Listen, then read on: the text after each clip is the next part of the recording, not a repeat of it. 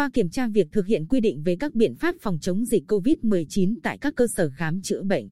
Đoàn thanh tra Sở Y tế phát hiện tại ba phòng khám đa khoa tư nhân có nhân viên vi phạm hành chính trong việc thực hiện các biện pháp bảo vệ cá nhân đối với người có nguy cơ mắc bệnh dịch. Theo hướng dẫn của cơ quan y tế. Theo đó, ba nhân viên y tế này không đeo khẩu trang y tế khi tiếp xúc với người đến khám chữa bệnh.